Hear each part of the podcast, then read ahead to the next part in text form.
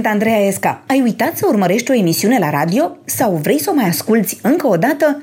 Atunci intră pe acest podcast.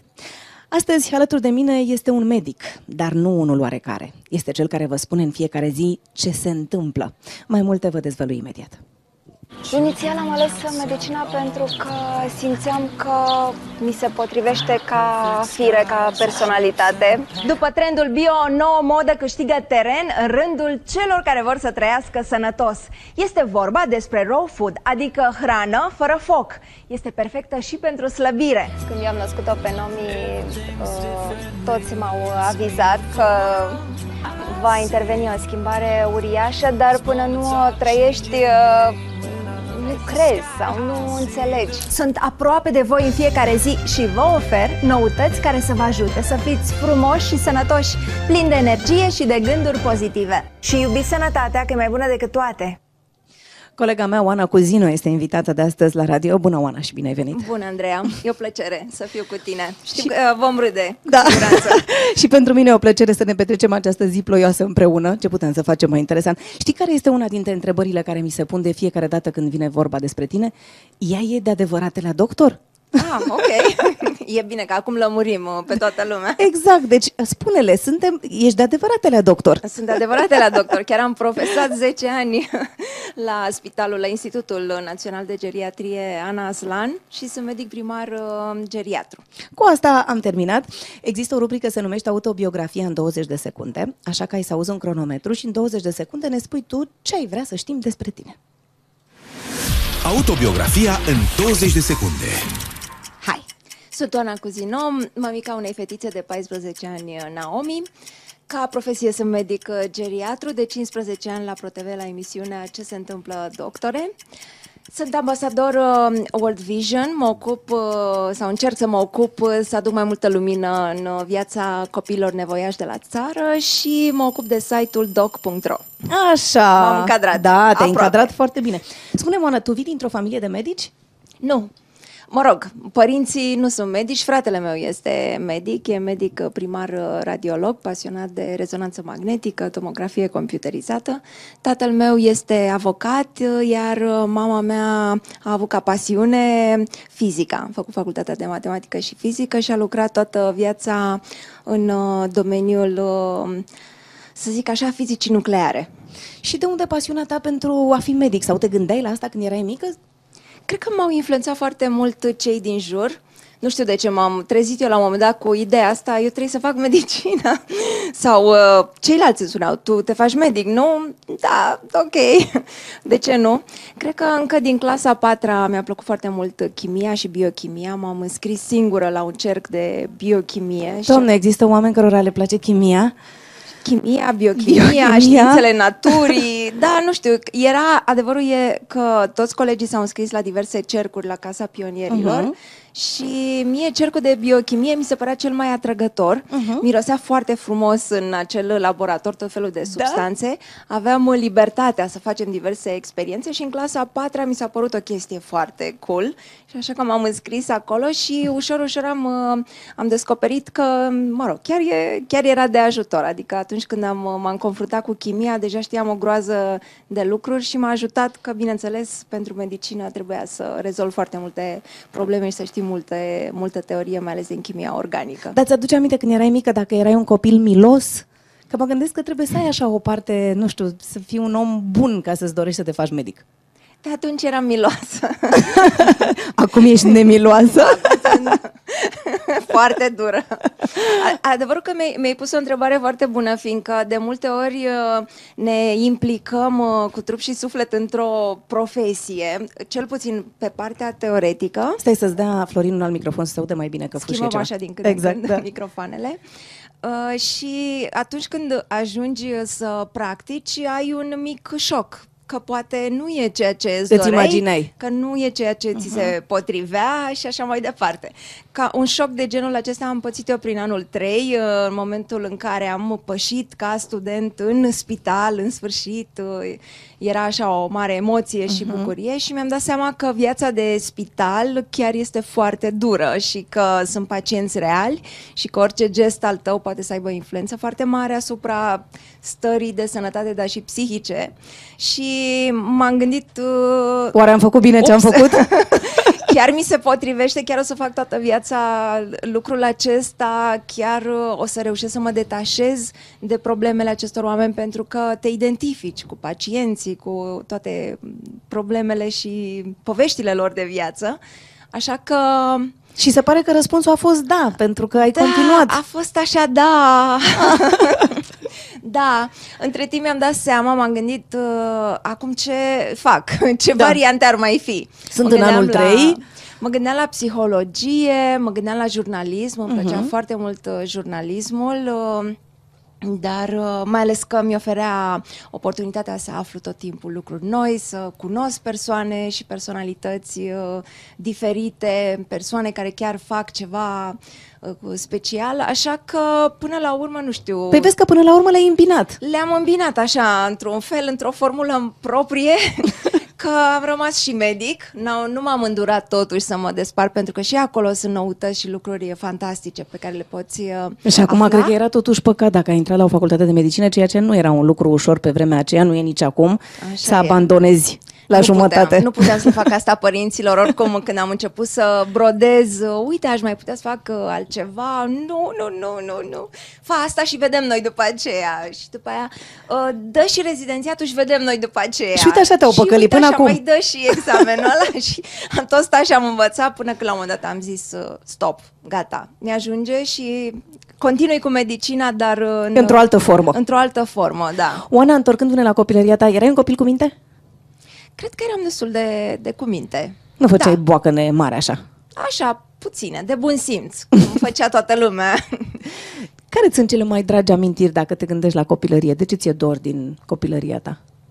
Mi-e dor de zilele în care, de vacanță în primul rând, de zilele în care petreceam foarte mult timp cu fratele meu și cu prietenii noștri, mai ales când ne aflam la bunici. Aveți bunici în afara Bucureștiului sau unde da, erau bunicii? Da, da. Uh, ne-am născut și am crescut în uh, București, iar uh, bunica era în Ploiești, destul de aproape, uh-huh. într-o oră maxim ajungeam acolo și era așa o oază pentru mine, scăpam de toată tensiunea de la școală, devenise așa un fel de obicei, cum luam vacanță să merg acolo, pentru că avea o casă foarte frumoasă, o curte, o grădină și, și acolo... vă lăsa să faceți ce vreți. Exact, asta era cel mai important și aveam foarte mulți prieteni prieteni, așa că începea un lung șir de, de distracții și de libertate.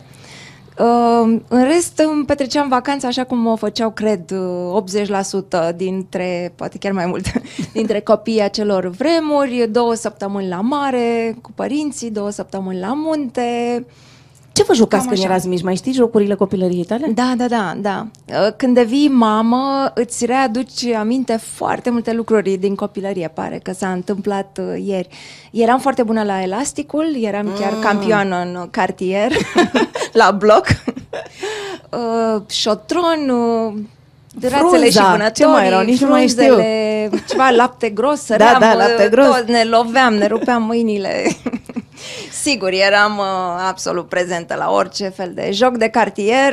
Aveți eram acolo. la bloc? Aveați, erați mulți copii? Da, da, da. Eram foarte mulți și foarte diferiți din toate categoriile sociale. Și crezi că învățai era bine asta, tot. Nu? Da, învățai tot ce trebuie despre viață de la o vârstă mică. Nu mai aveai nicio surpriză. Ai fost pregătită. Când te luau și părinții, uite, ar fi cazul să discutăm. Da, Aha, da, bine. Am ok. am discutat de mult copii de la bloc. Dar chiar cum era relația cu părinții tăi? Era o relație destul de ok, însă ei nu aveau foarte mult timp să se ocupe de noi, ceea ce era și bine și rău. Uh-huh. Erau toată ziua la serviciu, mama era la Institutul de Fizică Măgurele și dacă nu era acolo, era la Fundeni, unde pregătea ciclo, mă rog, implementarea ciclotronului da. și alte lucruri uh, sofisticate sau în străinătate pe la diverse centrale nucleare, iar uh, tata a fost uh, jurist toată viața, acum, mă rog, în ultimii ani avocat și încă mai e avocat la Barou București, dar era jurist la Tarom, Asta însemna că pleca dimineața la Otopeni, care nouă ni se părea foarte da, departe. Da, e adevărat că ni se părea departe. Și se întorcea seara, Așa că nu, nu era foarte, foarte mult Dar făceau prezent. lecțiile, de exemplu, cu tine sau nu? Mama era mai accesibilă, fiindcă termina uh-huh. pe la mhm. ora 3 serviciul și mă ajuta m-a ajutat la matematică, la fizică, la chimie nu se băga prea mult, dar uh, știu că, într-adevăr, pentru mine a fost un ajutor uh, incredibil. Cel puțin pe partea de fizică s-a apucat sistematic și cred că e singura persoană pe care eu o cunosc care îi plăcea matematica și era fascinată și ținea minte tot felul de lucruri, de trigonometrie, integrale, orice. Era o plăcere să-i dau câte o problemă, se așeza așa și mi explica. Așa că ăsta era un secret, nu știu, Erai mai apropiată de unul dintre ei? era mai apropiată de mama și pentru că avea o fire foarte blândă, nu ne certa, nu ne... Se, se Da. cu ea înseamnă. Uh, am, am încercat, da, am încercat să semăn uh, cu ea, cel puțin în relația cu, cu fica mea și chiar m-a ajutat foarte mult mama tot timpul care ne-a observat uh, relația și la un moment dat uh, tot spuneau oamenii, nu mai lua atâta în brațe pe Nomica, a crescut, uh-huh. avea vreo 3 ani, 4 da. ani. Și ea mi-a spus, nu, nu, nu, ia-o cât poți tu de mult, în curând nu o să mai poți să o iei în brațe, deci uh, ia oricât de mult, fiindcă este foarte important pentru ea. Sau tot fel de uh, sfaturi din astea care erau cumva anti tot ceea ce Anti-răsfăț, recomanda. să zicem, nu? Că, adică erau considerate niște răsfățuri, Da, nu? erau considerate răsfățuri, iar ea spunea nu, e, nu există răsfăț și e exces de Și răsfăț. există multă dragoste pe care o dai. Exact, că poți să-i, uh, poți să-i dai uh, orice și că ești acolo pentru ea. Asta a fost și atitudinea mamei și cred că s-a simțit, pentru că îți dă așa o liniște, o siguranță că ești iubit, orice îi face, te duci la mama și ești iertat. Da, vorbeai orice cu ea, adică și despre, nu știu, iubiri și despre băieți, era o, o relație foarte deschisă, că pe vremea aia nu mi-aduc aminte dacă noi chiar vorbeam toate lucrurile cu părinții. Nu prea, nu știu, nu era din cauza ei, ci pur și simplu pentru că așa eram noi uh, crescuți, că alt, anumite lucruri nu-i bine să le împărtășești cu părinții, că se întorc împotriva ta. Preferam cu bunica, fiindcă Da, cu bunica vorbeai? la ea erau mai safe, Safe. Aceste lucruri. Și bunica îți dădea sfaturi așa? Adică era implicată în ce se întâmplă da, în viața da, ta? Da, da, bunica era foarte, foarte modernă în gândire și întotdeauna îmi dădea, îmi dădea rar sfaturi, spunea de obicei nu mă bag, nu știu, nu cunosc, Mhm. uh-huh. se cam, uh, mă rog, fofila. Dar atunci când mi-a dat uh, câteva sfaturi, le-am ținut minte așa până târziu. Ce ți-a zis, de exemplu? Eram, de exemplu, foarte supărată că când auzeam uh, și am văzut că și uh, cam asta e vârsta la care încep astfel de probleme, că începeau tot felul de bârfe Da. în, uh, În clasă, gașcă. în gașcă, Mhm. în școală. Și sufeream enorm când auzeam de, de ce spun asta despre mine, că n-am făcut nimic și mă rog, Da. știi, genul acela și pui la suflet pe la 14 ani tot felul de, de lucruri pe care le-ai făcut sau nu. Uh, și, mă rog, mi-a spus uh, că în uh, pomul care f- nu face roade nu dă nimeni cu pietre. Te rog să te aștepți, înseamnă că ești foarte valoroasă și Da. ce faci tu este extraordinar și de asta ești subiect de bârfă și de tachinări și Pentru așa că mai dacă n-ai departe. face nimic, nu te-ar observa și n-ar vorbi nimic despre tine. Da, și asta mi-a, mi-a aruncat o cu tot o altă perspectivă asupra lucrurilor și bine, probabil că am mai fost așa afectată, mai ales dacă era ceva nedrept, dar mi-a dat uh, mai mult curaj să mă confrunt cu aceste probleme. Asta, mă rog, mi-a venit în minte. Erau mai multe lucruri. Și de la părinții tăi ce crezi că ai învățat cel mai important? Părinții mei uh, mergeau pe formula, mă rog, adaptată acelor vremuri că pentru a avea într-adevăr succes trebuie să înveți foarte mult și foarte consistent, să ai note mari, să fii foarte hotărât, să și mai ales să nu-ți schimbi, să duci la bun, la bun sfârșit Dacă ceva te-ai apucat care de ceva. ți-ai propus. Apropo de schimbările mele, că mă bătea tot timpul gândul să fac altceva, altceva, altceva. Și adaptat firii mele a fost foarte important. uh, Cineva care să te feedback-ul țină lor. cumva în... uh, Da, ți-ai propus, într-o mai, linie. mai ales mama, ți-ai propus lucrul ăla, terminal, după aceea discutăm și da, eram nevoită să fac chestia asta, iar cu timpul mi-a intrat în, uh, în reflex. La ce liceu ai fost? Am fost la liceu Creangă din clasa 1 până între a 12 Ah, și școala generală tot acolo. și școala generală.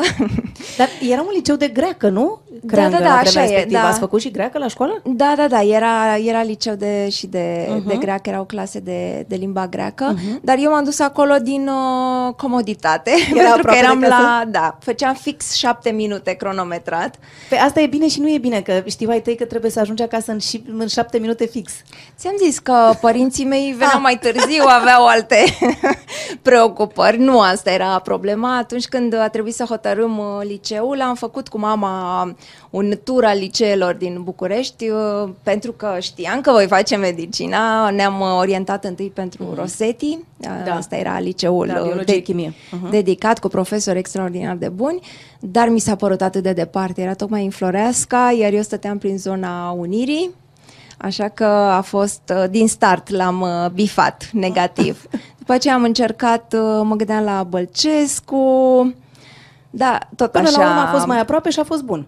Da, am zis rămân aici, Asta este, dar a fost foarte bine că am rămas și cu foarte mulți dintre colegi și s-a întărit așa legătura, mai păstrez și acum uh, contactul, mai ales uh, grație social media, mă rog, Facebook-ului, uh, păstrăm legătura, știu ce fac toți Colegii de colegi de liceu, așa că a fost ok. Ai fost o adolescentă rebelă sau cu mințică? Tu ce crezi? Eu cred că ai fost destul de rebelă, dar nu s-a observat. Nu s-a observat de nimeni. Eram așa Era în tine, înăbușită. Așa. Da.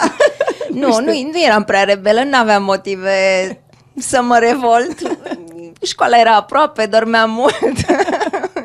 nu aveam uh, foarte mari apăsări. Nu, de obicei te revolți împotriva părinților. Părinții mei erau destul de, de ok, adică nu, cu ei n-aveam nimic, cu profesorii nu-mi permiteam. Da, nu ne dădeam Mi-era frica, da, de ei, așa că, da, nu știu, ați o avut formă o, oarecare. Ați avut o gașcă frumoasă în liceu? De da, prieteni? Da, da, da.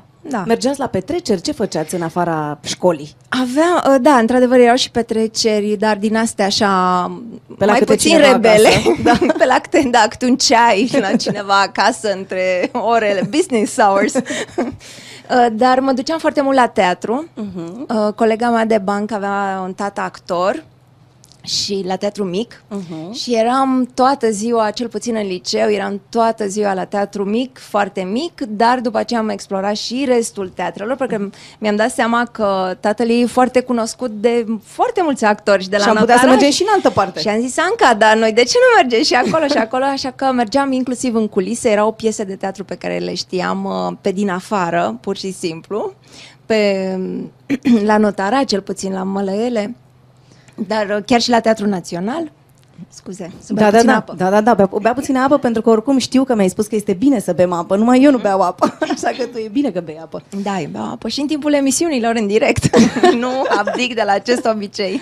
Da, știi ce mă gândesc apropo de stilul tău de viață foarte ordonat și foarte sănătos, în perioada aia erai rebelă măcar din punctul ăsta de vedere, adică nu știu, ai încercat, nu știu, să fumezi, să bei, să știu ce fac copiii la... Să mănânc cartofi prăjiți. Să mănânc cartofi prăjiți mulți și pui la rotisări și...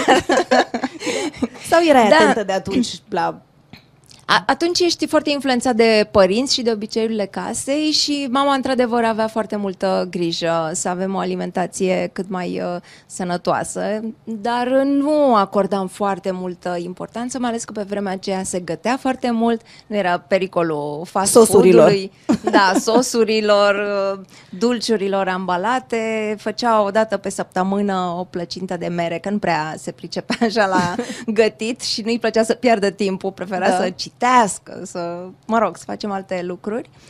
Uh, la bunica la fel, deci nu, deci ai fost deci de, de aceste exces, da. acces, excese fără să vrei. Fără să vreau, fără să vreau, am descoperit că eu de fapt m-am hrănit foarte sănătos din uh, totdeauna. Și de fumat, de băut alcool, nu știu, la petreceri erai, adică ai încercat sau ai fost copilul nu care nu a încercat, nu, nu s-a gândit că nu e bine nu prea, și gata? Nu, nu știu, nu, nu mă tenta. Bine, nu. contează foarte mult uh, Anturajul. cei din jur și uh-huh. dacă nici cei din jur nu aveau aceste preocupări, uh, nu prea mi treceau prin cap. Um, eram în perioada liceului. Te-ai și îndrăgostit în liceu? Ai avut și tu un iubit așa de liceu? Da, mă rog. Da, normal. Dar nu așa ceva, o poveste super haioasă sau nu știu, super Da, nu erau niște povești așa... Nu deosebite. nu, Banale, obișnuite, ah, normal. Ah, obișnuite, bine, bine. Uh, când te-ai hotărât să dai la medicină? Erai deja din școală și ai zis, gata, în liceu mă apuc de meditații și dau la medicină sau ai făcut meditații? Da, da, da, trebuie să fac uh, meditații, mai mult pentru siguranța părinților care erau așa în uh, foarte mari emoții. Am făcut meditații la toate cele trei uh, materii în clasa 12 La fizică, chiar profesorul, mă rog, era mai slab decât ce puteam să fac eu cu mama, dar uh, asta e, pentru liniștea lor mă duceam și la meditații, unde primeam teste peste teste și în funcție de nota pe care o primeai la aceste meditații, te orienta foarte bine ce medie vei lua la examen. Și, într-adevăr, cam, cam așa a fost. Se și intra cam greu așa la facultate, se... nu pe vremea la medicină. Da, da, da, se intra foarte, se intra mai greu uh, decât, uh, decât acum, cred. Dar și acum a început să se intre din nou mai greu. A fost o perioadă mai, mai laxă. Și cum a fost perioada facultății? Eu mi imaginam, pentru că îl vedeam pe fratele meu care era mai mare cu patru ani și intrase înaintea mea și mă lua la unele petreceri, mi se părea ceva absolut fascinant, o distracție continuă. M-a luat chiar la niște cursuri, toată lumea mi se părea super cool, dar eram sub impresia diferenței de vârstă. Uh-huh. În momentul în care am intrat și eu, nu știu, parcă nu mai era atât de simpatic, nu mai era atât de mult fan, dar erau și erau așa și petreceri din când în când, dar uh, marea parte trebuia să înveți, pentru că exista această concurență între colegi, cine nu lua 9 și 10 era, mă rog, puțin izolat. Dat la o parte. Dat la o parte, da, privit așa ca pe un superficial și aveam tot felul de colegi din ăștia care te judecau, așa că până la urmă a trebuit să stau și să învăț. Da, aveați totuși, nu știu, aveți și voi ieșați undeva, nu? Se, adică mă da, cum era... nu erau atât de multe locuri nu? De ieșit cum sunt acum. Dar fetele de la prin, medicină ieșeau cu băieții de unde? Nu știu, era vreun... Tot de prin, tot de tot prin medicină, da. Și mergeați la dans sau? Da, mergeam la... Mai mult mergeam în vacanțe, la munte, la mare, în afara Bucureștiului. Atunci era puțin mai uh, fun, dar uh, în rest uh, nu prea. Exista vreun profesor sau este un profesor care ți-a rămas în minte așa că ți-a fost foarte drag, că ți-a plăcut uh, felul în care vă explica lucrurile sau... Mi-au plăcut foarte mulți, uh, foarte mulți uh, profesori. Uh, nu mi-a rămas unul uh, neapărat uh, în minte, pentru că nu, nu m-am identificat foarte mult cu genul ăsta de profesor. Nu știu, în medicină e o... sau era, acum s-au mai schimbat lucrurile, uh, era o ierarhie foarte strictă, era așa ca un fel de armată, profesorul era undeva sus, uh, era în top și avea așa ca niște locotenenți, conferențiari, asistenții universitari. Uh, mi se părea o atmosferă foarte dură și din, uh, din punctul ăsta de vedere, nu numai uh, uh, și uman. Și de asta nu Adică nu ți se păreau că erau destul de nu știu, calzi sau cumva să comunice cu voi nu în mi se păreau, Nu mi se păreau foarte calzi.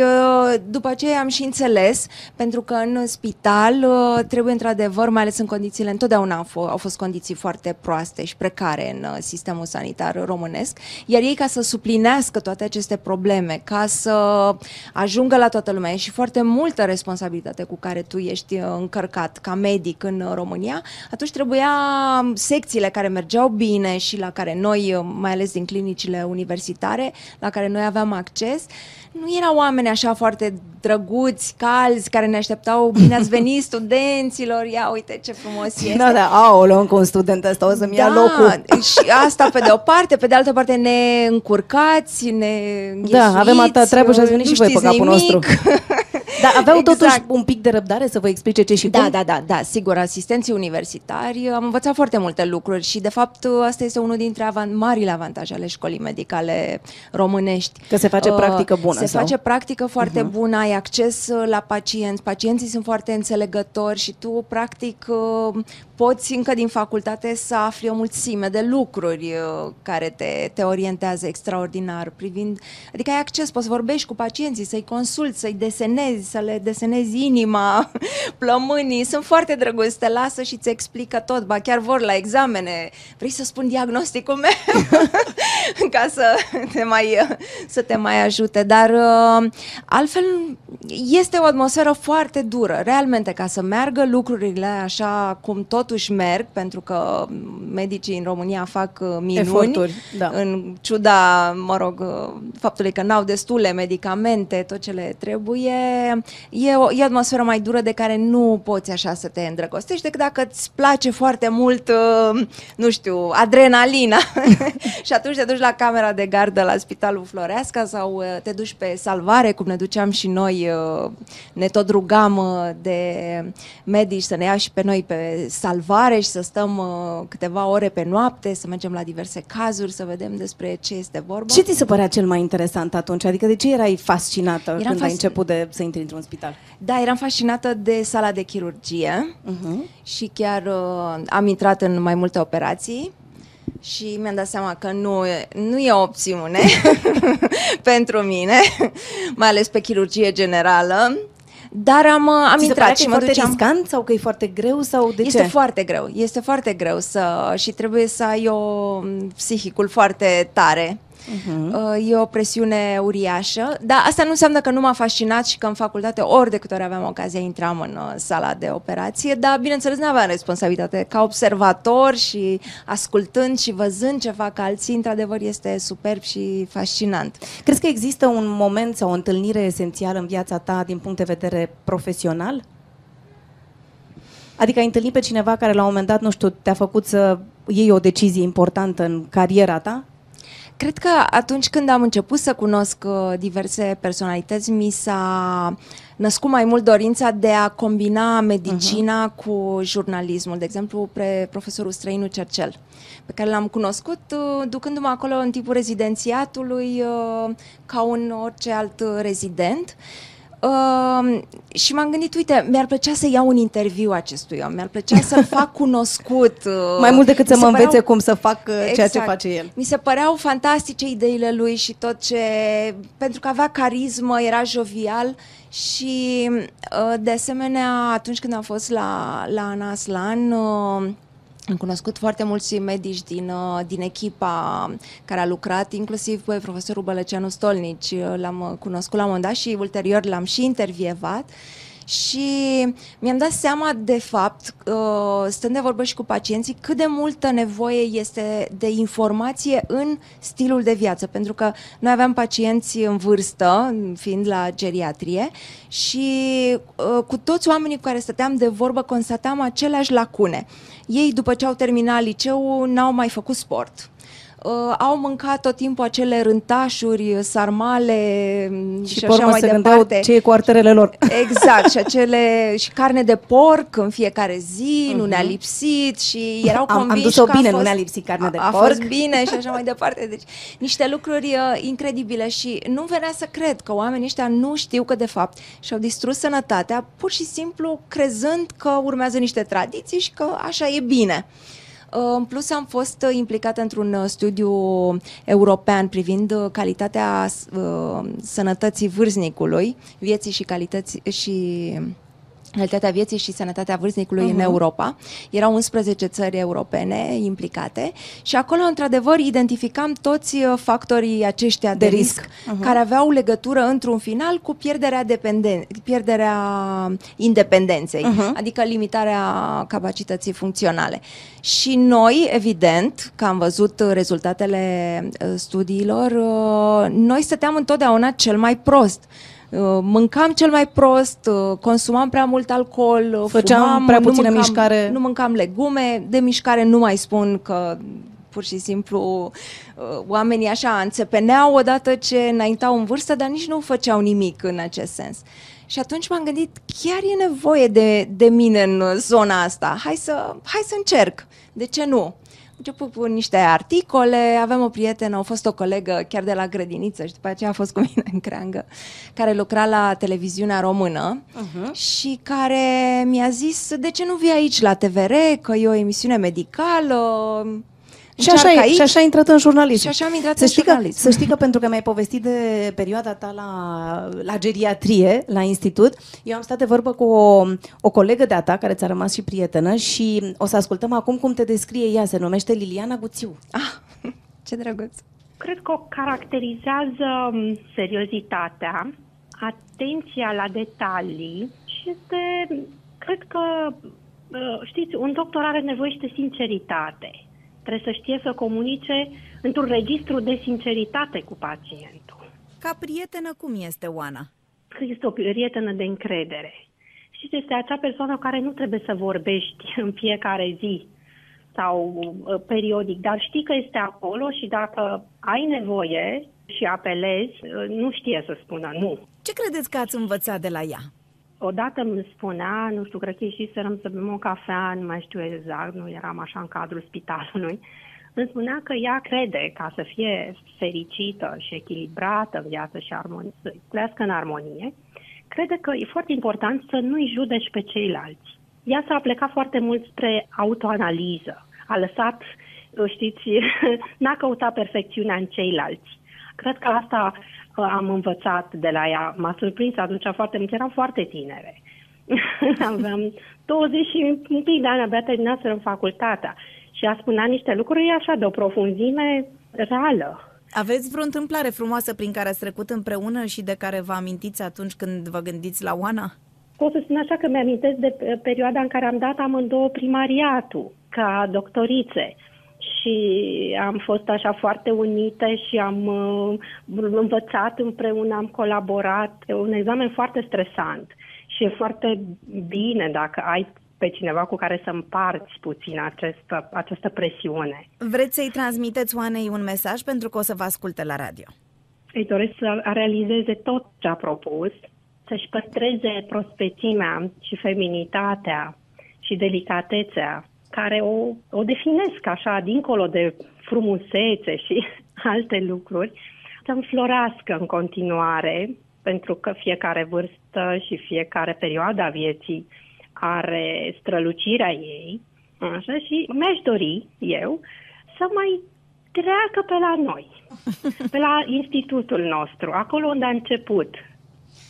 Vezi, acum trebuie să te duci. Trebuie da, să și o să mă duc. Duci. O să mă duc cu foarte mult uh, drag. Știi că Mi-e dor de Liliana. În timp ce vorbea doamna doctor, mă gândeam într-adevăr că eu nu te-am văzut niciodată nervoasă. Cum faci? Nu știu. Pur și simplu nu te enervează nimic? Sau cum reușești să faci să fii așa calmă? Cred că da, cred că sunt foarte multe lucruri care mă enervează, dar îmi place să privesc cu umor. îmi place să mă amuze. Orice. Da, ai fost așa întotdeauna sau a existat, nu știu, un moment în care ai, de undeva ai învățat să faci lucrul ăsta și ai zis, uite, poate că e o prostie să mă enervez? Nu, nu, cred că așa a fost firea mea dintotdeauna Dintotdeauna îmi plăcea să, să râd foarte mult, îmi plăcea să văd partea bună a lucrurilor și chiar cât de tragice erau evenimentele, să, vezi, să găsești ceva simpatic, amuzant, care să destidă puțin atmosfera. Da, se vede că ești în zodie cu mama mea care râde și la mormântări, știi? da, ne, ne, ne, ducem câteodată la câte mormântare și ea e atentă la nu știu cu cine s-a îmbrăcat, nu știu cum, preotul n-a cântat bine, a, a cântat fals, nu știu, adică tot timpul găsește ceva. Um, este mai greu, crezi că pentru o femeie să fie medic decât pentru un bărbat? Nu, nu. Cred că din contră. E mai ușor. Pentru că cred că și bărbații sunt foarte sensibili și sensibilizați de problemele pacienților și le teamă să-și arate această, mă rog, duioșie, empatie. Pentru că să nu pară o slăbiciune. Exact, un bărbat trebuie să fie dur, tare. Dar de multe ori te impresionează multe povești, mai ales dacă vorbim despre copii bolnavi sau uh, despre impactul asupra familiei. Cred că pentru o femeie e mai, uh, mai ușor, că empatizează și lasă să... Uh, adică nu și ascunde latura asta emoțională, care înseamnă foarte mult că ai nevoie de, de acest suport din partea medicului și să-ți dai seama că îi îi pasă de tine, nu că îți dă așa o rețetă, pentru că așa e protocolul. Adică, într-un fel, trebuie să fie direct și corect să spună ce ai, dar pe de altă parte trebuie să să te să înțeleagă. aibă grijă de moralul tău, nu? Sau? Da, să aibă grijă și de moralul tău, pentru că e dovedit faptul că atunci când uh, ai uh, un impactul negativ al uh, bolii își face, din păcate, efectul și asupra vindecării și evoluției uh, tale terapeutice. Cei care au râs uh, în perioada da. de tratament sau uh, vindeca mai repede, cred că nu sunt uh, povești. Contează foarte mult psihicul. De multe ori ne și îmbolnăvim de inimă rea. Sau pe fondul acesta se, sunt fluctuații ale imunității, așa că Important. Hai să ne întoarcem la, la cariera ta. Deci ai înțeles până la urmă că n-ai să faci medicină într-un spital, dar că ai să faci într-un fel medicină transmițând informații utile către oameni. Și ai ajuns la TVR, nu? Asta îmi da, ziceai? așa e. Am ajuns la TVR uh-huh. alături de Melania Coman, care era producătorul emisiunii Medicina pentru Toți. Și de acolo a început un, uh, un drum foarte frumos, pentru că am învățat enorm uh, de la ea. În TVR era și altă abordare, am intrat în niște, a trebuit să fac niște cursuri organizate de ei, uh-huh. au venit și niște olandezi la un moment dat care ne-au explicat cum uh, trebuie să ne purtăm, body language. Uh, mă rog, am învățat foarte multe lucruri și îmi plăcea că era altceva. Dimineața mă duceam la spital, după masă... Și după masă era distracție. Făceam chestia asta, da, și într-adevăr era o distracție și chiar îi invidiam pe colegii mei Doamne, ce bine că ei fac ce Asta le toată place, ziua. toată ziua. Este atât de frumos să faci o, o meserie care, care îți place cu adevărat. Plus că e foarte multă libertate, mai ales în ce domeniu lucram eu. Melania îmi spunea, alegeți tu subiectele, bine, arată-mi înainte cam cum, te, cum te-ai gândit, fă un script. Uh, după aceea mă duceam, le vizionam, îmi făceam și montajul, veneam cu, la ea cu un premontaj, pentru că ea uh-huh, avea alte uh-huh. treburi și mă simțeam așa, felini. Deja știam operatorului cum să-i cer, filmează asta, pacienții, mâinile, detalii, vreau să aibă impact. Dar de unde crezi că avea astea? Pur și simplu le simțeai așa? Îmi plăcea, da, da, da, da, da, îmi plăcea și stăteam în montaj cu o mare bucurie, pe vremuri dura enorm da, până da, da. vedeai cu butoanele alea, țineai minte, erau așa, numai frânturi la montaj. Dar, uh, dar ți s-a, părut, frumos. ți s-a părut mai ușor să te integrezi în mediul jurnalistic decât dacă ar fi fost să te integrezi într-un spital? Exact, pentru că era e mult mai creativ și permisiv. Nu spun că și, în, uh, și medicina este, este interesantă, dar acolo trebuie să respecti niște rigori, intri într-un, uh, într-o ierarhie, așa cum am mai spus, și, și cam responsabilitatea aia e. e mult mai mare, dacă ne gândim. Absolut, e și, o ma- și aici o mare responsabilitate. Până la urmă, să dai sfaturi uh, oamenilor, uh, trebuie să ai foarte mare grijă ce spui, pe cine inviți, uh, ce fel de informații transmiți, uh, dacă um, tot ceea ce, tot ceea E ce bine spui verificat. Tu este Uh-huh. verificat și de asemenea îți, îți asumi, pentru că oamenii ascultă, discută, comentează. am și ascultă auzit, și de la uh, tine, ascultă și din altă parte și până la urmă trebuie să-și creeze o părere. Absolut, dar cred că e importantă și um, sursa, autoritatea. Iar noi tot timpul de 15 ani am avut foarte mare grijă pe cine inven- invităm uh-huh. și ce mesaje transmit acești oameni pentru că are foarte mult impact. De la Eu te- în continuare profesez. Da? Eu, con- eu profesez în continuare, însă la o clinică particulară și m-am...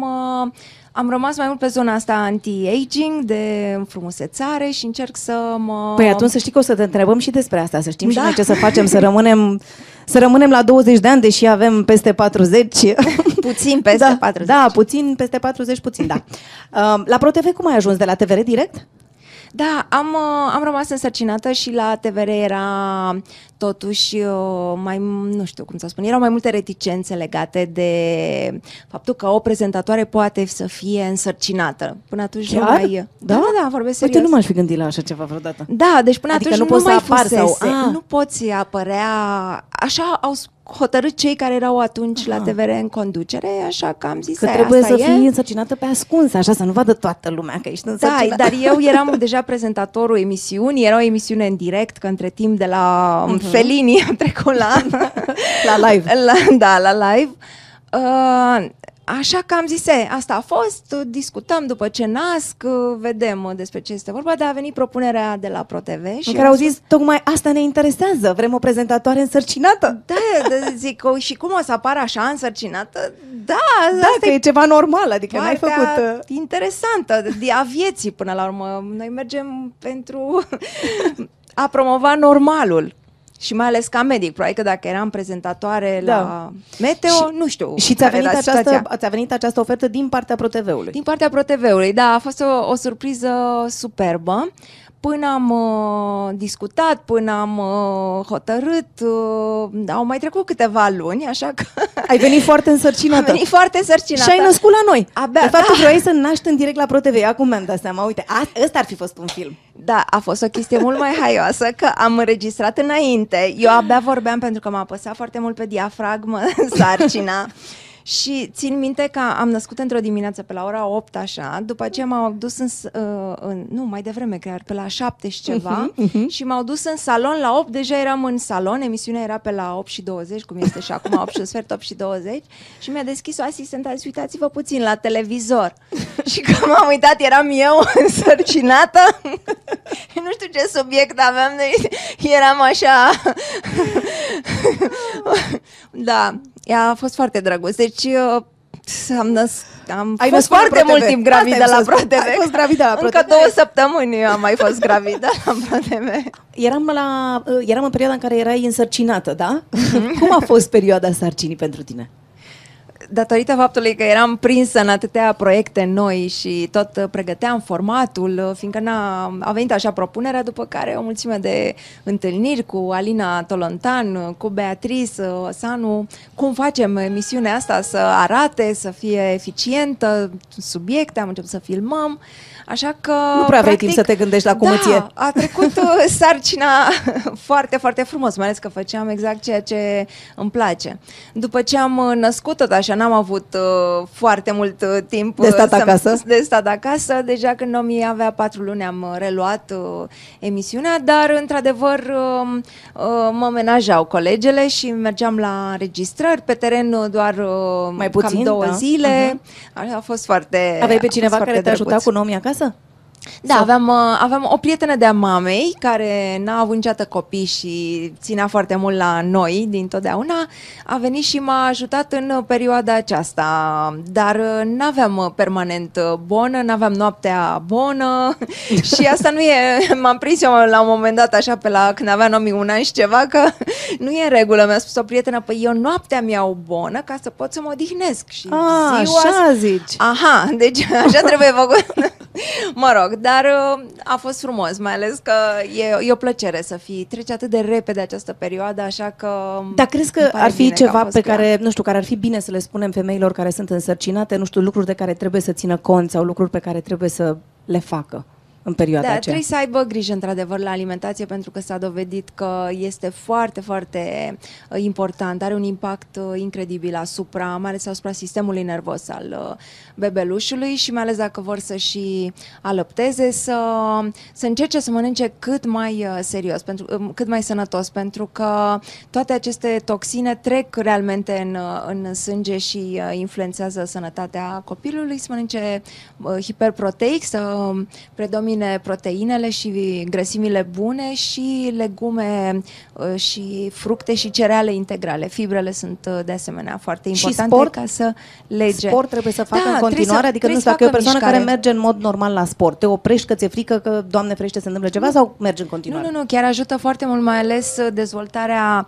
acestei centuri musculare abdominale, ajută foarte mult să-ți revii bine după naștere. Dacă nu faci uh, sport și nu-ți fortifici această uh, musculatură, poți să trăiești mult timp uh, efectele sarcinii și să-ți revii mai uh, greu. E foarte important. Până acum uh, era privită sarcina așa ca pe o boală. Trebuia să stai nemișcată, să to- toată lumea se poarte cu tine așa ca și cu un ou, să nu te spargi, dar ideea este că trebuie să-ți continui uh, viața. Activitatea. Activitatea. Bineînțeles că dacă n-ai făcut sport în viața ta, nu, poți să să te te apuci apuci chiar atunci. E fix atunci, mai aștept și tu puțin să naști, dar în notul, uh, spinningul, sunt tot felul de uh, mi- sporturi. uh, pe Eu am care văzut poți foarte să le multe faci. doamne care vin la Pilates, apropo că tu m-ai trimis Pilates la e Pilates și îți mulțumesc ideal. foarte mult. Cu mare Da, drag. să știi că mă duc de atunci, sunt foarte serioasă. Mă și am bucur văzut că mult. merg foarte multe mame la Pilates.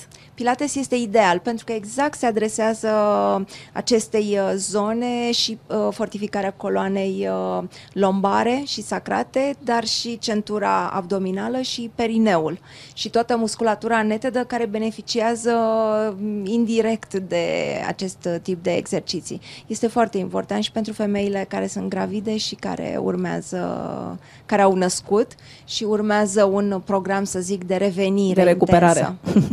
Ce ți se pare cel mai greu în profesia de mamă? A, e, e o așa o veșnică stare de anxietate când ești mamă, pentru că, în primul rând, nu știi dacă procedezi bine și dai copilului tău acele informații, acea educație de care, care îl va, ajuta să, îl va ajuta să-și valorifice cu adevărat uh, viața. Poate nu să fie fericit, că asta nu garantează nimeni, dar măcar să-și trăiască viața așa la potențialul maxim.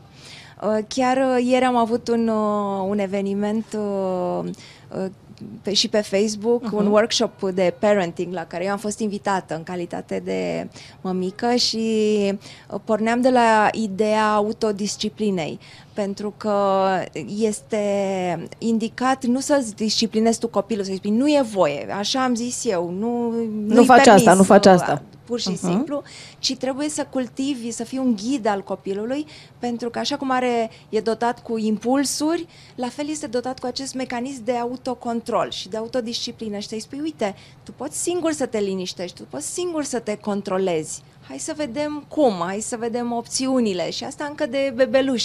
Atunci când el uh, cu păturica, cu suzeta, încearcă să, de fapt, să se liniștească singur, își caută acest uh, mecanism. Și uh, cred că asta e cel mai greu atunci când ești, uh, când ești mamă. Oare ai citit suficient? Ai uh, găsit informațiile corecte pentru ca să le aplici după aia? Ai înțeles bine, în primul rând, ce ai citit pe acolo? E, deci tu crezi că acum este mult mai mult despre uh, a te informa cum anume să-ți crești copilul față de cum erau, nu știu, părinții noștri care nu aveau de unde sau nu știu, nu se, nu, nu se punea problema aceasta și pur și simplu făceau lucrurile din instinct, nu? Făceau din instinct, la nimereală, ce spunea vecina, uh-huh. cum a crescut bunica. Uh, acum cred că ești dator să te, să te informezi, pentru că n-are sens să, reinforme, să reinventezi uh-huh. roata.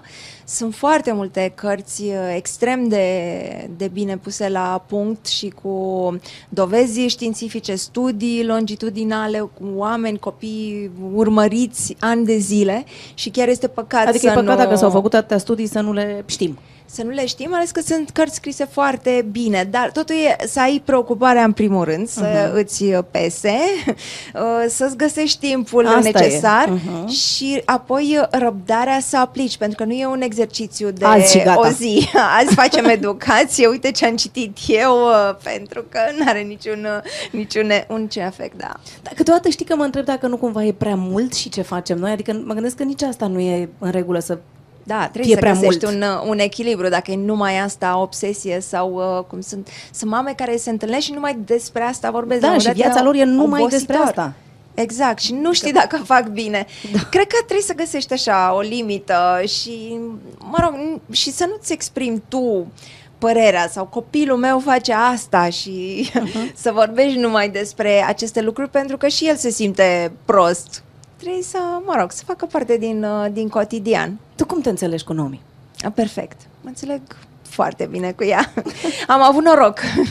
Cred că am avut noroc că e un, uh, e un copil foarte bun și foarte matur și plin de, plină de bucurie. Nu știu, apreciază orice. Asta, asta mă bucură. Are, vede acele detalii frumoase. Ai idee cum te vede ea pe tine? Nu prea am discutat despre lucrul ăsta. Uite, e o întrebare bună, am să o pun cu prima ocazie. Bine, i-am pus-o eu. Uite, o să asculți acum tu. Ah, ok. este foarte inteligentă, sufletistă și foarte frumoasă. Vorbești despre orice cu ea? E o mamă deschisă? Da. Îți dă sfaturi? Da, mereu. Și tu ții cont de ele sau câteodată îți dă prea multe sfaturi? Uh, Încerc să țin cont de ele. Ce să ții cont de ele. Ce o face bucuroasă pe mama ta? Orice gest de iubire, din partea oricui. Dacă se supără, țipă și ea vreodată? Da, da, mereu se corectează și își cere scuze. Am înțeles. Ce-ți place să faceți amândouă? Noi ne jucăm cu cățelușul de acasă sau uh, mergem cu bicicletele sau la sală. Ce crezi că ai învățat tu cel mai important de la ea? Că toată lumea merită o, o a doua șansă și că e foarte important să fii foarte tolerant. și ea ce crezi că a învățat de la tine?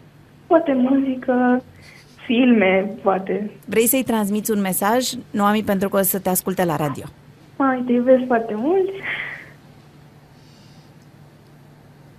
Asta a zis, că te iubește foarte mult, că nu știa cum să mai zic așa și nu mai, nu mai știu ce să mai zic, era emoționată. Da, cred că știu, eram la munte împreună și la un moment Da. dat a dispărut uh, Atunci brusc. era, da, să știi că Ah, atunci ok. era. Și, și eu am bănuit-o că a intrat într-o baie, așa după cum se auzea. Și zic, cred că s-a încuiat într-o baie undeva și vorbește de acolo. A luat telefonul și zice, trebuie să plec la baie. Și m-am Te-ai gândit că o sună vreun băiat? Exact. și am zis, trebuie să fiu discretă, nu? E bine De că ai asta fost n-am discretă, eu am întrebat-o. sunat-o. ok, deci, Pentru că înainte mi-a spus că el a... deci era mai grav, nu era un băiat. Exact, era mult mai grav, era o fată. Da, mi-a spus că fusese la schi, de fapt, mă rog, se dă Da. cu placa și mi-a spus cam pe la ce oră să sun ca să putem să se ascundă undeva de tine. Uh, chiar așa, tu ce crezi? Că, crezi că ai învățat ceva de la Noami? Muzică, filme. Dar nu te lasă să pui muzica pe care ai învățat-o de la ea, nu? Da, nu mă lasă. Când, când m-a întrebat Andreea ce muzică vrea, aveam un playlist uh, senzațional. Un- Hituri Da, de teenagers. ultima oră. Vrea să-mi recomande Selena Gomez, Sigur. Justin Weekend, Bieber, Justin Weekend. Bieber. Și ce a zis Nomi? Și nu mi-a spus, mami, dar te faci de râs, trebuie să fie muzică așa, ca pentru tine. Zic, ok, Annie Lennox, Vanessa Paradis. Să căutăm ce ascultam noi atunci. Da. Uh, am, cred că a- am, uh, într-adevăr, am uh, s-a pliat, apropo de filme și uh-huh. Uh, vedem seriale, vedem uh, seriale uh, noi, la care nu m-aș fi uitat în uh, ruptul capului, The Fosters. De exemplu? De exemplu, îl, uh, și îl urmăresc cu pasiune. Asta după Uh, ce ați trecut de Gossip Girl. Da, exact, am văzut și Gossip Girl și Pretty Little Liars. Ah, păi vezi? Deci mi-am făcut o cultură generală vastă, dar uite, nu mă las să-ți vorbesc despre ele, așa nu, că... nu, nu, că nu e de vârsta noastră, nu, nu, nu ne facem Nu, de nu râs ne aici. uităm așa, nu. coada Nu vrem să ochiului. fim penibile, ca să citesc din fetele noastre. Exact. Vă petreceți mult timp împreună? Da, da, îmi place foarte mult. Pentru mine e o bucurie să fiu uh, cu ea. E, pe măsură ce a crescut, petrece foarte mult timp la școală, ba e la fotbal, ba e la Face basket. fotbal? Face fotbal, da. Wow! Da. Tare! Da. Și nu ți s-a părut ciudat asta? Um, da, mi s-a părut așa. La început uh, mi-a plăcut că ideea de fotbal pentru că se mișcau Mhm. uh-huh. mult pe teren, cel puțin încălzirea și totul este foarte E mu- solicitant. multă alergare. După aceea, când am văzut că era colată, mă rog, selectată pentru echipa școlii și că începe să Devine meargă serios? și în uh, diverse turnee, ba, au devenit chiar campioane Wow! pe la Budapesta și așa mai departe. Um, chiar am avut o discuție, zic, chiar îți place, chiar ți se pare interesant, dar într-adevăr diferă foarte mult, că am asistat și eu la astfel de meciuri și fotbalul uh, feminin diferă cu ce știam eu despre fotbal, mai vedem pe la televizor, sunt mai delicate, alergă așa, mai... Uh, Mai are lampi. da.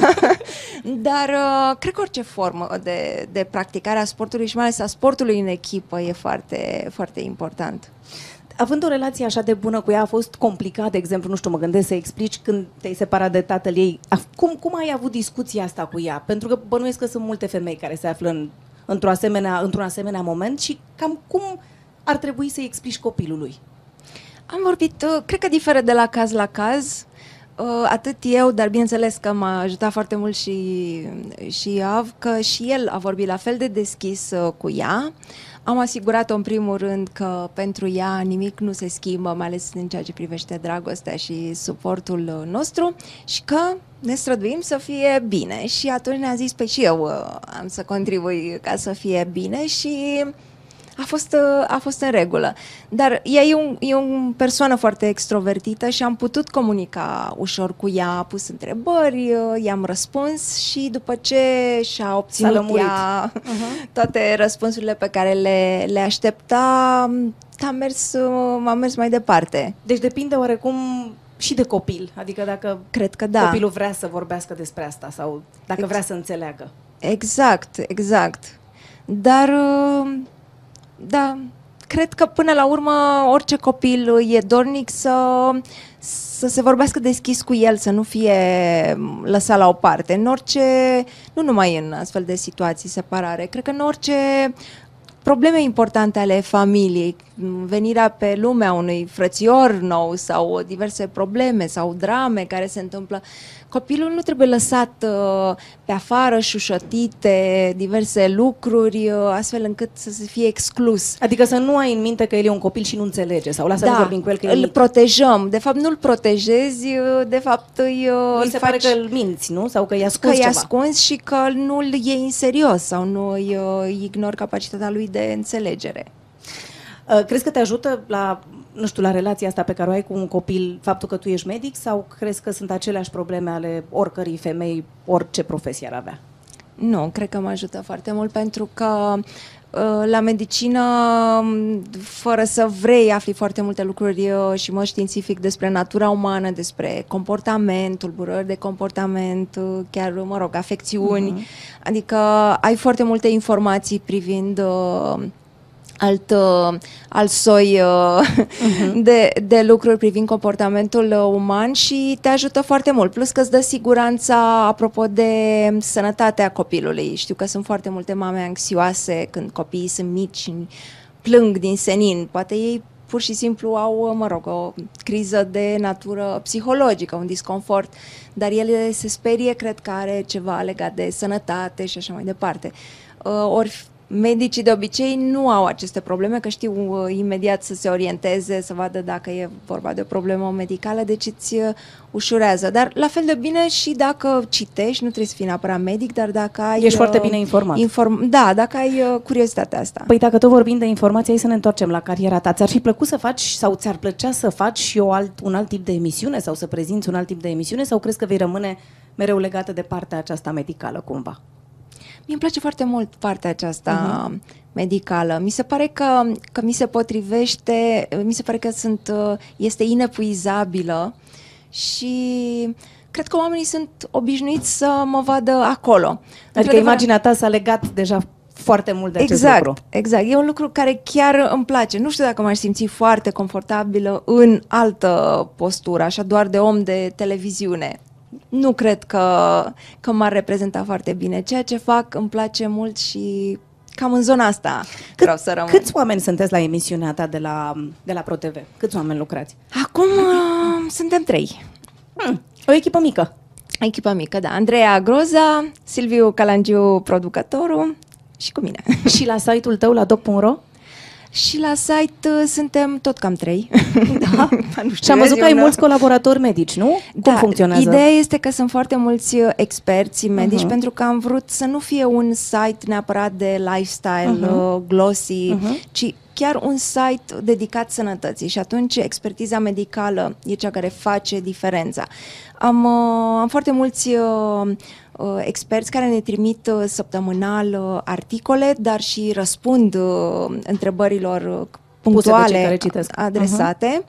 Uh, și asta înseamnă o contribuție foarte importantă pentru conținutul original al uh, site-ului uh, nostru și pentru interactivitatea cu oamenii de acolo.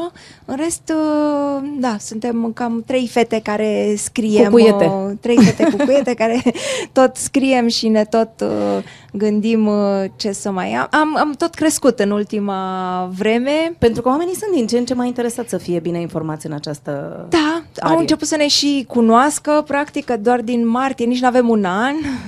da, am ajuns la vreo milion... Mulți înainte. 200, 1.300.000 pe lună de vizitatori. Cum crezi că se lucrează cu tine? Eu sper că se lucrează bine și ușor. Nu sunt o persoană dificilă, întotdeauna îmi place să să văd, să văd și din partea cea, celuilalt cum stau uh, lucrurile să, și să încurajez oamenii, da, nu știu. nu știu Haide, cum. haide că uite o să ne spună Beatrice, că am vorbit și cu Beatrice Osanu, că tot mi-ai spus că alături de ea ai avut prima emisiune la ProTV. Da. Oana e o persoană foarte delicată și drăguță. Dacă o deranjează ceva, nu spune, dar uh, nu cred că ai cum să o deranjezi pentru că lucrez foarte, foarte plăcut cu ea. Și chiar dacă am avut presiunile respective din anii de televiziune pe care eu cunosc foarte bine, am, uh, am găsit tot timpul o cale de mijloc să, să ne înțelegem. Care crezi că sunt principalele ei calități? În primul rând, mi se pare o persoană foarte uh, delicată, foarte discretă, o persoană care te poate ajuta oricând cu orice, pentru că, dincolo de relația profesională în, s-a dovedit că în timp a ajutat foarte mulți oameni. Apropo de tot ceea ce a presupus contact cu medicii, cu cei mai buni specialiști, era tot timpul acolo cu un sfat, cu un telefon, chiar cu vizita personală la spital a ajutat multe persoane apropiate ei și asta cred că e un lucru foarte bun pe care poate puțină lume îl știe. Ce nu-i place Oanei deloc? Cred că nu-i place să fie forțată să facă lucruri care nu-i plac. Împotriva voinței ei nu cred că ar face ceva. Tu ce crezi că ai învățat de la Oana? Am învățat să am răbdare, am învățat să nu mai uh, grăbesc, să iau decizii uh, pripite, am învățat să fiu într-adevăr mai uh, diplomată și am învățat că până la urmă un zâmbet și o atitudine relaxată te ajută mult mai mult decât uh, dacă te stresezi inutil pentru lucruri care până la urmă se dovedesc a nu fi atât de importante în viață. Ai un mesaj pe care vrei să-l transmiți pentru că o să te asculte la radio? Păi, uh, ce să-i spun, că o pup și că o iubesc.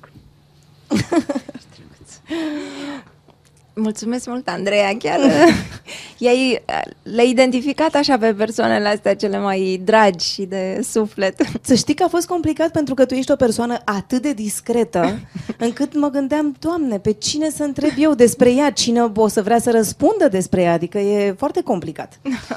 Am zis că ne întoarcem puțin la ce să facă femeile să nu îmbătrânească niciodată, pentru că specialitatea ta e geriatria. Uh-huh. Ce să facem în lupta cu vârsta sau cum să zic, odată cu trecerea anilor? Cred că gesturile de fiecare zi au uh, o foarte mare relevanță.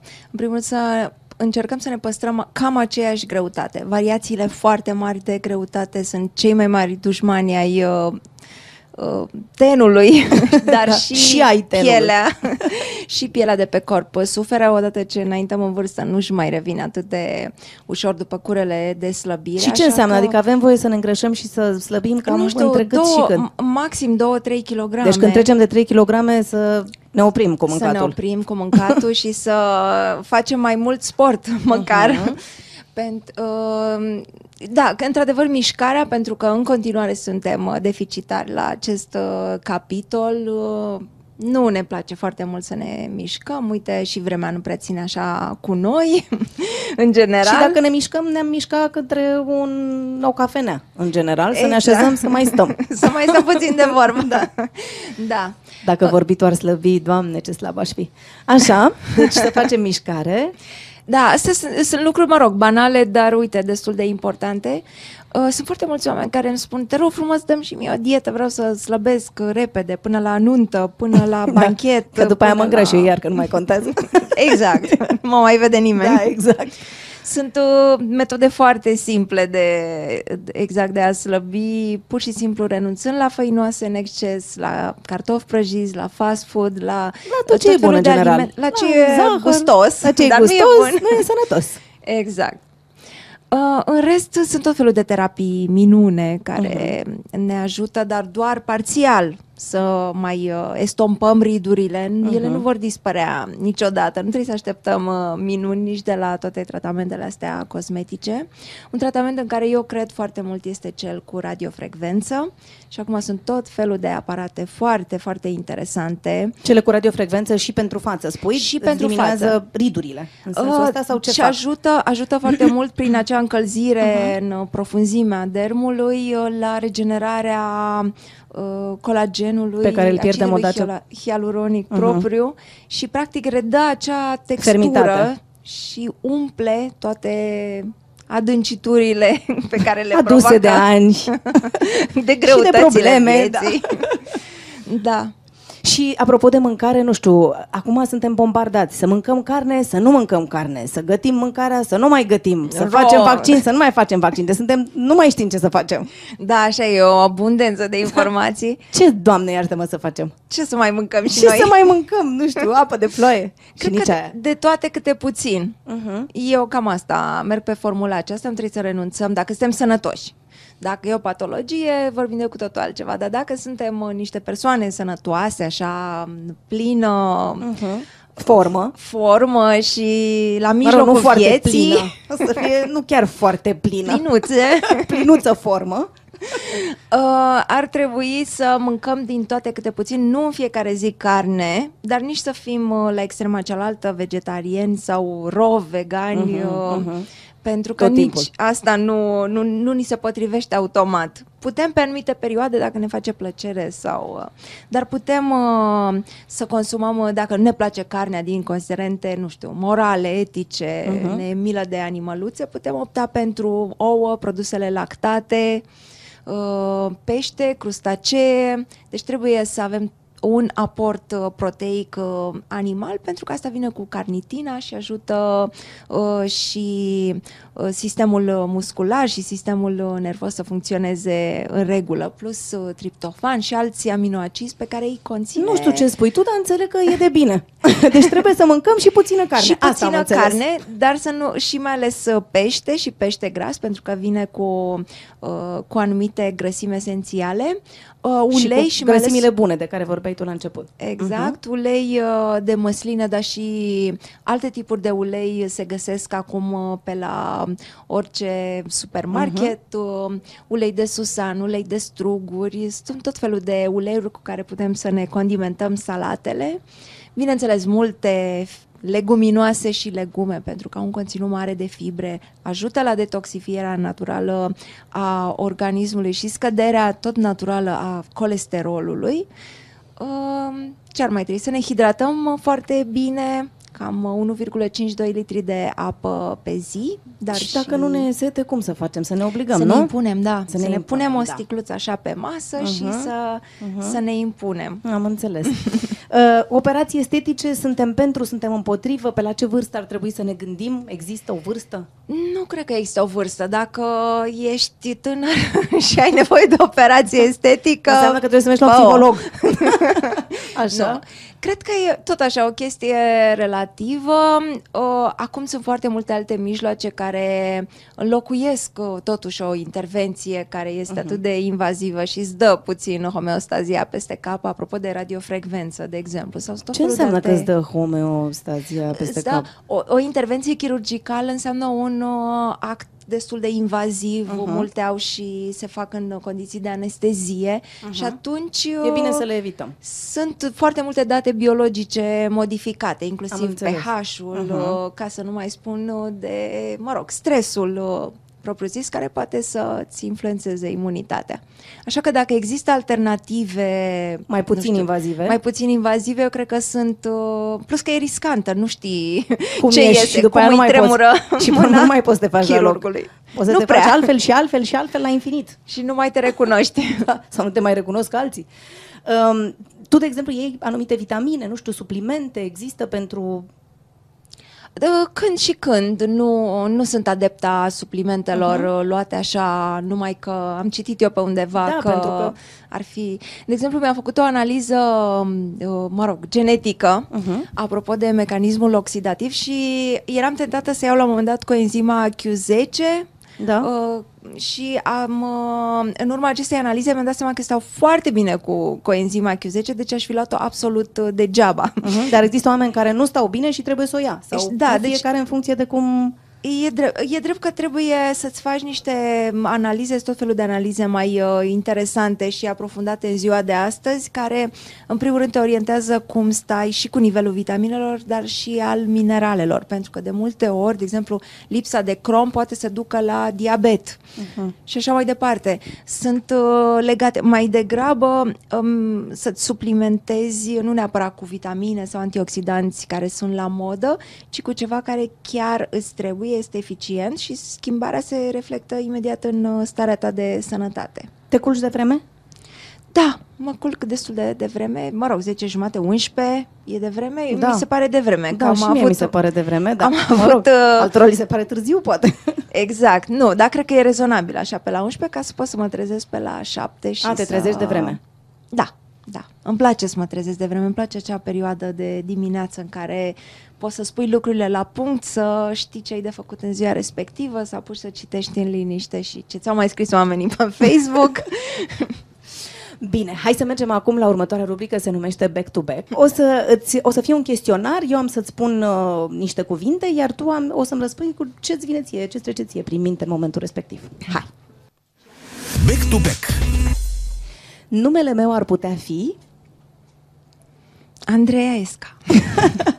sunt, Foarte atentă. Arăt ca, Mine însă, miros ca, o ploaie de primăvară. mă simt ca, O ploaie de vară. fac un zgomot de, Mm, chitară. am un gust de, Portocală. Ultima mea realizare a fost, Doc.ro aș fi perfectă dacă, Aș fi mai atentă. mi-e rușine de, Cei care nu au apucat să le răspund. aș mânca oricând, Fructe. pentru bani aș face, Nimic. nu iubesc deloc, Toamna. omul este... Frumos. Bravo! Ah, S-a terminat, ce hai că a simplu a fost fost. ușor. Mai avem niște întrebări, dar asta a fost ușor. a fost un test? Da, a fost Asta- un test, așa. Ah, ok, am crezut un că... test, așa fac eu câte un test din când în când. o să ți-l dau la Primesc- doc.ro.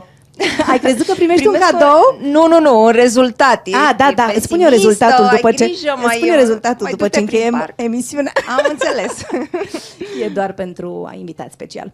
Unde mergi în vacanțe? Unde îți place să mergi în vacanțe? Merg cu nomii cam pe unde îi place ei. Ne da. sfătuim ca să nu fac uh, vreo gafă da. sau să pierdem timpul. Uh, în diverse locuri. Nu prea îmi place să mă întorc neapărat în același, același uh-huh. loc, dar uneori, mă rog, o mai facem, dacă e vorba de Paris sau Londra. Uh-huh. Altfel, uh, am fost, de exemplu, în Thailanda cu Nomi și cu fica fratelui uh, meu, cu Jacqueline. Îmi place să merg cu ele, că e foarte reconfortant și descoper sau văd alte lucruri pe care nu le-aș vedea eu la vârsta mea. la vârsta noastră înaintată. Da. da.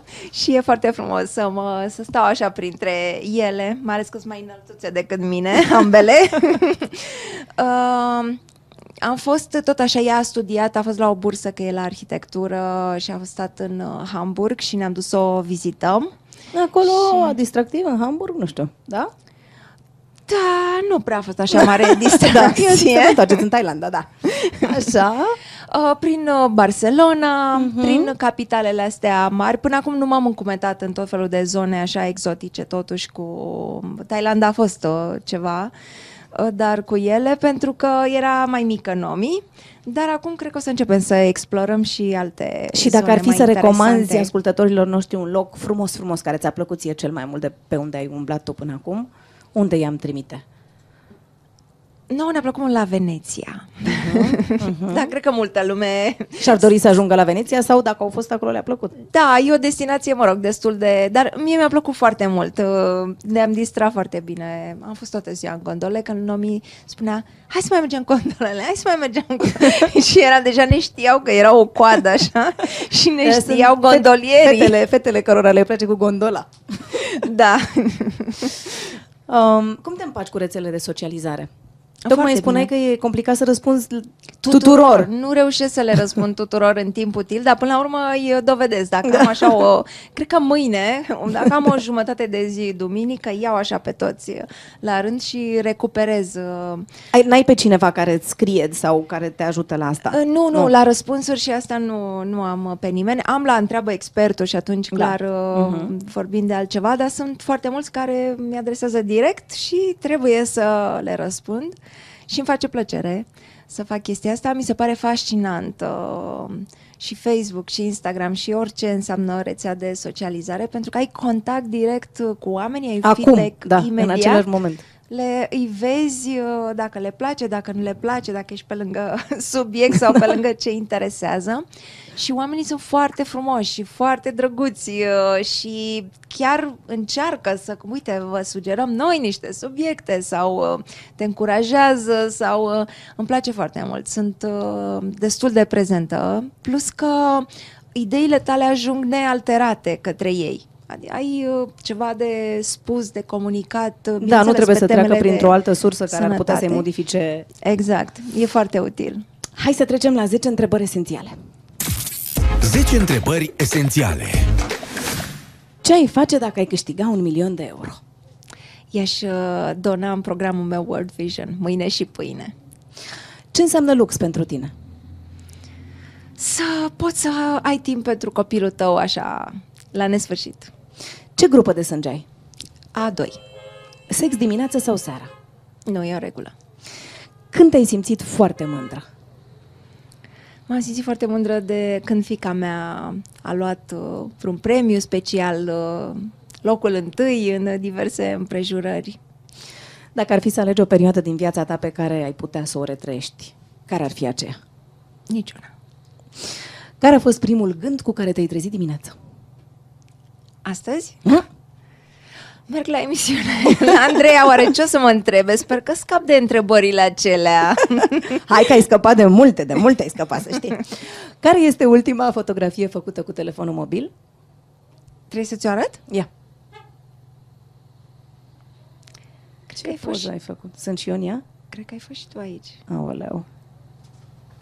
Da, e o poză cu noi două. O vedeți pe Instagram, la Oana și la mine. Um, dacă ai fi obligată să păstrezi doar trei lucruri din tot ce ai, da lucruri, da? Care ar fi acelea?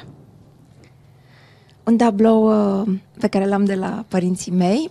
Am o brățară de la stră, stră, stră bunica mea care a, Mm. a fost uh, Dată mai departe? dată mai departe și mi-a dat-o mama în momentul în care am născut-o pe Nomi, cu misiunea să-i o dau lui uh, Da, Nomi. Nomi. Și ce mai am? Cred că mai am de la, mai am de la mama mea un M, Uh-huh.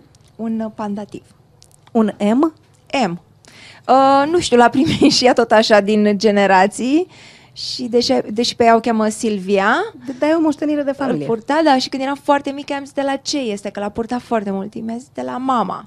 A, zic, da, corect, logic, mama, după aia m-am gândit, eu zic, totuși, Cred că m-a păcălit. Cine știe de la ce M e? Eu zic să Da. nu săpăm prea mult. nu, nu, nu, nu. Care este cel mai frumos compliment pe care l-ai primit?